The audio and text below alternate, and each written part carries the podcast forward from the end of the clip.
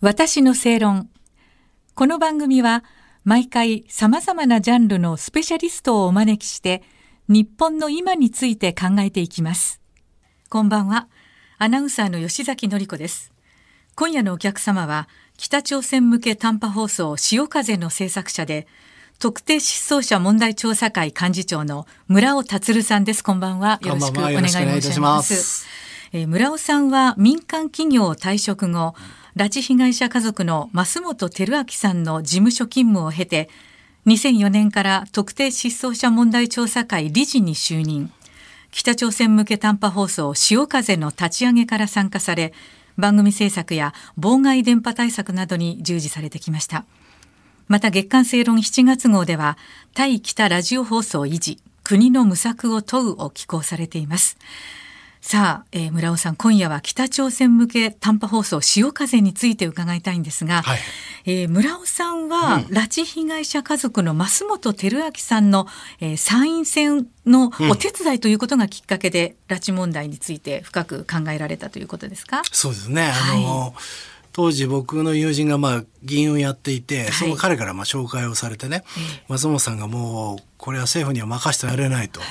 自分が議員になってそれで拉致問題解決したいと、そういう思いがあってたまたまあの支援者もいないし組織も何もない中で、い、ろんなまあ僕はあの広告代理店に勤めてたんで、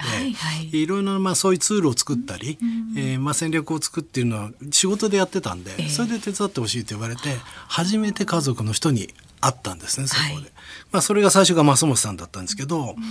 まあ、それをきっかけにあの松本さんの応援に他のご家族がたくさんいらっしゃる。あなるほどそれで僕としてはテレビの中の世界だった拉致被害者のご家族の皆さんが現実になるわけですね。はい、でそこでいろいろ話を聞いた時に、あまりにも家族の皆さんが言っていることと、はい、僕らが一般人としてテレビで見ていることのギャップが激しくて。うん本当に家族の人たちの思っている願いが全く国民に伝わってないと僕は感じたんですね。まあ、そこで僕はまあ広告業だったんで、うん、じゃあ僕が何かそういう知識を使って、うん、その本当に伝えなきゃいけないことをちゃんとみんなに伝えられるような、うん、そういうちょっとことができないかなと思って。それで会社辞めちゃったんです。あ、そうなんですか。うん、それででも残念ながらね、増本さんは落選されたじゃないですか。うん、あの選挙やってる時は、はい、もうみんなね、こう駅頭とかでね、やってるともう。ボロボロ泣いてるわけですよ。増本さんの話を聞いてね、はい、家族の皆さんも応援に来ればみんなボロボロ泣いてる、うん、これは絶対通るなと僕思ってたんですけど、はい、結局は全然ダメだったんですよ、全く票が届かず、はい。これもやっぱりその時に思ったきっかけさっき話した通り、はい、ちゃんと伝わってないんですよね。その一部の人間の人たちの中だけではわーっとなるんだけど、はい、それはものすごいちっちゃなキャパだけで、本当に伝えなきゃいけないことがちゃんと伝えられてなくてその伝え方が僕としては違ってんじゃないかなと。それが結局選挙の結果にもそう結びついてるし、僕が感じたのにもあると思ったんで、やっぱそういうことは変えていきたいなと思いましたね。ね。うん、で村尾さんはねあの北朝鮮向けの短波放送の潮風の立ち上げに参加されていますけれども、うんうん、この潮風についてどういったものなのか改めてご説明いただけますか？はいはい、えっ、ー、と2005年の10月からこの放送を開始するわけですが、はい、えー、立ち上げを実際に始めたのは2005年の9月ぐらいだったんですね。で当時韓国に脱北をしたキム・ソンミさんという方がこれ脱北者なんですけど、はい、この人がインターネット放送を通じて北朝鮮に向かって、えーまあ、呼びかけていくとかいろんな情報を送るということをやっていて、えー、その方が次は短波放送をやるというのが産経新聞の記事に出てたんです。でそれを見たうちの代表の荒木が、はい。ちょっと話を聞きに行くからと言って、うん、でまあその方にどうやってやるのかっていうのを聞きに行ったんですね。でやり方を教えていただいて帰ってきたら今度荒木はイギリスに行くと言い始めて、はい、何のこっちゃと思ったんですけど、えー、実はその、えー、配信を頼めるのがイギリスの会社で。でイギリスの会社と契約をして、はい、でイギリスの会社と契約するんですけど電波を出すのは実は第三国。実はこれねあの公にしてないんですけど、えー、もうこの際言っちゃいますね、ロシアでした。当時。日本からは直接出せないってことなんですね。えーと、我々はもうもちろん免許を持ってないので、はい、北朝鮮に届くような高出力の、うん、えー、放送すると違法電波になってしまうので、はい、えー、まず日本からはまず出せないと、はい、じゃあどうやってラジオ放送やるかって言ったら、これね例え悪いんですけど、昔あのオウム真理教が全く同じところからプロパガンダ放送をやってたんですよ。要するにお金さえ払えばいろんなことができるそういう会社があるんですね。でそこと契約をして、はい、えー、やわずか1か月間の間に、まあ、番組を作って、で10月の30日から、えー、放送開始するということすごく準備期間も短い。いやめっちゃ大変でしたね。あの一応僕もあの広告の仕事で番組制作もやったことがあったんで、簡単にやれと言われてで君がやるしかないって、まあ、うちの代表に言われるんですけど、放送作るのって大変じゃないですか。いろんな要素が必要ですよね。まあ、今もこうね、こうスタジオ見たってね、たくさんのスタッフがいてね、が作るわけですよ。それ全部まあ僕が一人でやるんですけど、いろんな要素を入れていかなきゃいけない。まあもちろんお金もかかると。相手が聞いた時にどう感じるかということをまず最初に考えないと、自己満足の放送になるわけですよね。そうは絶対しちゃいけないというのがまあ僕の中にすごくあってそこが一番大変でしたね、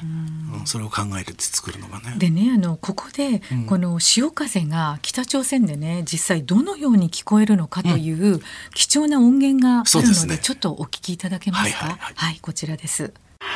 ちらは潮風です。東京から北朝鮮に戻れるガチン会社の皆さん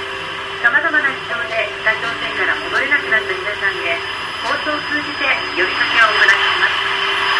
この番組は日本の民間団体である特定失踪者問題調査会が多くの方々これなんかクリアに日本語として聞こえてますよね。これ実際に平壌の洋格島ホテルというところで、はい、まあ、僕のその議員の友人がね北朝鮮に行くっていうんで、えー、だったらまあラジオ持ってってね、えー、ちゃんと聞こえてるから受信してくれっつとあだから現地で撮ったそうです、ね、音源ってことになりますよね、間違いなく平壌の街の中ではこうやった状態で潮風が聞こえているという、まあ、これ証明の一つの音源になるわけですけど、まあ、あの今おっしゃった通り割と聞こえるんですよ。はい。ちゃんと。クリアに。ええ、クリアにね。はい、あの、まあもちろん AMFM の波にはいかないんだけど、うん、で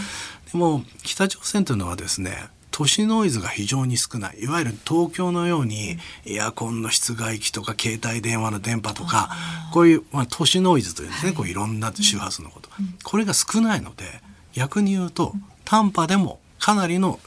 まあ、受信感度が得られるという、まあ、そういうこともよくわかるんですね。でしかもえー、日本から言うと30年も40年もタイムスリップした状態を考えていただければいいんですけど、はい、昔日本で使っていたラジカセとかそういうのには、はい、えっ、ー、と AM、FM、SW ってね、こうラジオのバンド切り替えがついていて、はいはい、それが当時たくさん行ってんですよ北に、えー、だから脱北された人に話を聞くと、はい、ソニー製のラジオとか今も使ってるってことなんですね。ねだから受信環境のインフラというのは、はい、もうそれこそその30年40年の前の状態。しかも、えー、電波環境も割と悪くないので、はい、えー、しっかりした電波を出して、うん、えー、やれば必ずこうやって北朝鮮で受信できる。うん、じゃあ聞いていただいてる。いやこれはもう間違いないと、ね、ということですね。脱北した人でね、はい、あの潮風というのは実際はないんですけどこれあの直接僕があったのはね、ただね逃げてくる人の9割以上は必ずラジオを聞いてましたから、外部からのラジオ。自国の放送ではなくてね、はい、人によってはもう生活の手段になっていて、うん、北朝鮮も天気予報あるらしいんですけど、はい、全然当たらないから韓国のラジオを聞いて、天気予報の当てにしていたとかね。あとやっぱ逃げる決意をするのに外部から入ってくる情報を聞いて、自分たちはとってもこのラジオがなければこのまま無知のままで死んでいくもうそれしかなかったと。でラジオはね希望の光だったってその人が言ってたんだけど僕もその言葉が今も忘れなくていろんなとこで使ってるんですけど、まあ、それだけは命綱的なこともラジオの役割としてあったっていうんですよね。重要なね、いやもう情報ツールですよ。ね、なんつったってテレビはもう10時ぐらいで終わっちゃって、はい、やってる番組はあのキム・ジョンが馬に乗って走ってる映画とかね、まあ、あのご存知の通りあのとっても立派なおばさんがこうアナウンスとかやってる映像に見られた方たくさんいると思うけどああいうのしかやってないから要は娯楽としても役に立たないし情報ツールとしても役に立たない。しかも10時ぐらいで終わってしまうと。と10時過ぎるとですね監視する人がに帰るんですって、はい、みんなを監視してる人。そこでラジオを引っ張り出してきて、はい。えー、受信する聞いて情報を得る,、情報を得るという。そういうことをやってますね皆さんありがとうございます、はい、えー、特定失踪者問題調査会幹事長の村尾達さんにお話を伺いました。次回もどうぞよろしくお願いいたします、はい、よろしくお願いします。ありがとうございます。私の正論。お相手はアナウンサーの吉崎紀子でした